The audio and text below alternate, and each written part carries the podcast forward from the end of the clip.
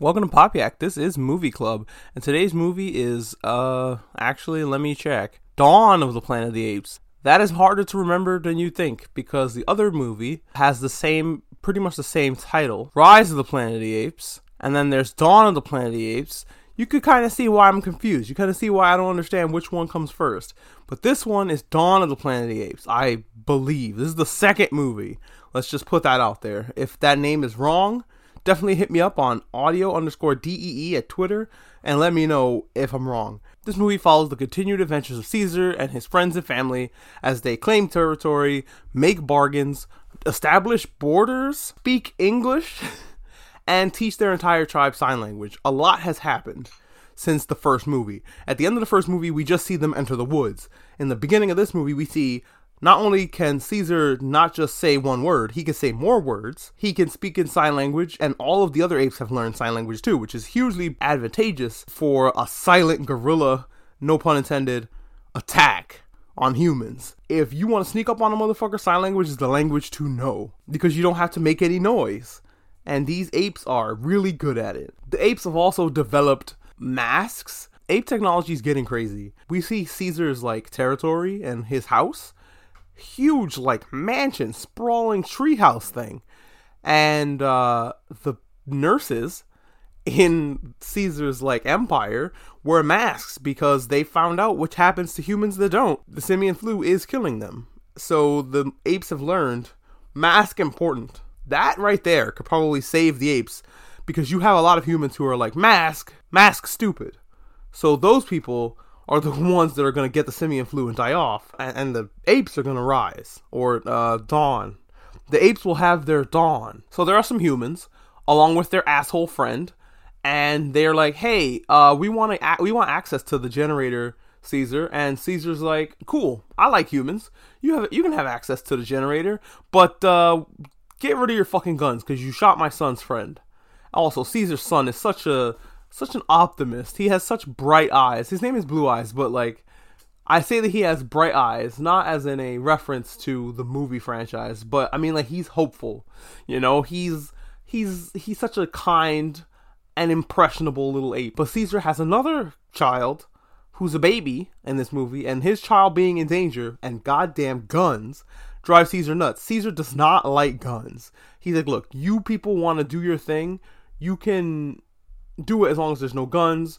But of course, the asshole hides a gun, and it's because of the asshole, the one bad apple makes Caesar go, Oh, this whole bunch of apples is fucking full of shit.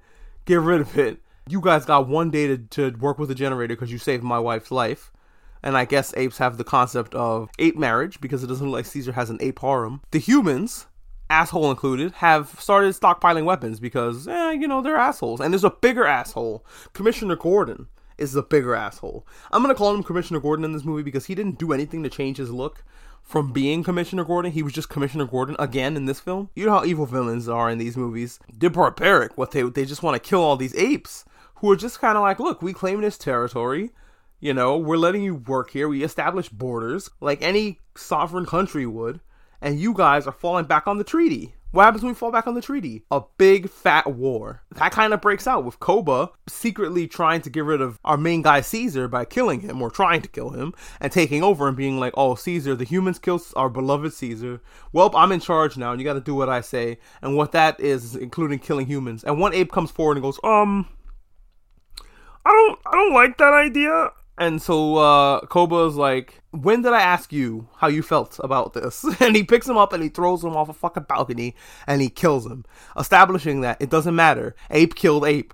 And that is a big turning point for these for these apes, right? Like cuz ape don't kill ape. And at this point you kind of the philosophy of the apes changes from ape can't do no wrong, humans evil to hey man, evil is in everybody, and even apes you you gotta watch your back and you gotta watch you gotta protect your neck, as the Wu Tang Clan said. I think that all Caesar needs to do is listen to the 36 chambers, and he'll be set on how to run a functioning government. And also probably will know drunken uh, fist style. Which can you imagine an ape doing martial arts? We saw a really cool fight scene between Caesar and Koba in this movie, but imagine if they knew martial arts. How much more badass that would be. Also, I'm waiting for the apes to start wearing little coats with little medals on them. can't wait for Dictator Apes. I'm really looking forward to to the apes in the future. Like I feel like okay, we've got, we've done enough preamble, we've done enough building up. I want to see the apes in charge. I know we have a war and that's coming and I'm excited for that. But I'm really excited for like apes enter the industrial era. That movie would be something I'd be interested in, but I know that lots of other people would be like, "What is this?" And it's like, but I like world building. This is fun. I, I love apes to go enter the industrial era and have more treaties broken by humans in different bordering countries. Give me what I want, Hollywood. Give me the political drama that I crave. But for the most part, that is Rise of the Planet of the Apes. I had to think about it again. Like, uh, what movie is this? I thought this movie was fucking great. But that, for the most part, is Rise of the Planet of the Apes. Commissioner Gordon gets his. Koba gets his everything ends on a smiley face. Well, not really. Co- um, the war is about to happen. The humans are gonna seek retaliation for what happened here. Caesar's like, oh man, I gotta do this now. I'm exhausted, bro. So, um, War of the Planet of the Apes. Hopefully, Caesar takes a nap. I thought this movie was good. I didn't think it was as good as the first one, but it is setting up the next one. I felt like this was a this one is a nice movie to watch in the afternoon if you don't have anything to watch. This movie was a good time. I just felt unfulfilled. I don't know, something about it just left me wanting. And I'm hoping that War of the Planet of the Apes gives me what I need. It will give me a different name so that it's easier to remember what movie that I'm talking about.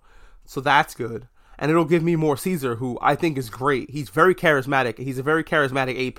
I would follow him into battle. But that is my thoughts on this movie. Thanks for hanging out for Movie Club. Definitely check out next week.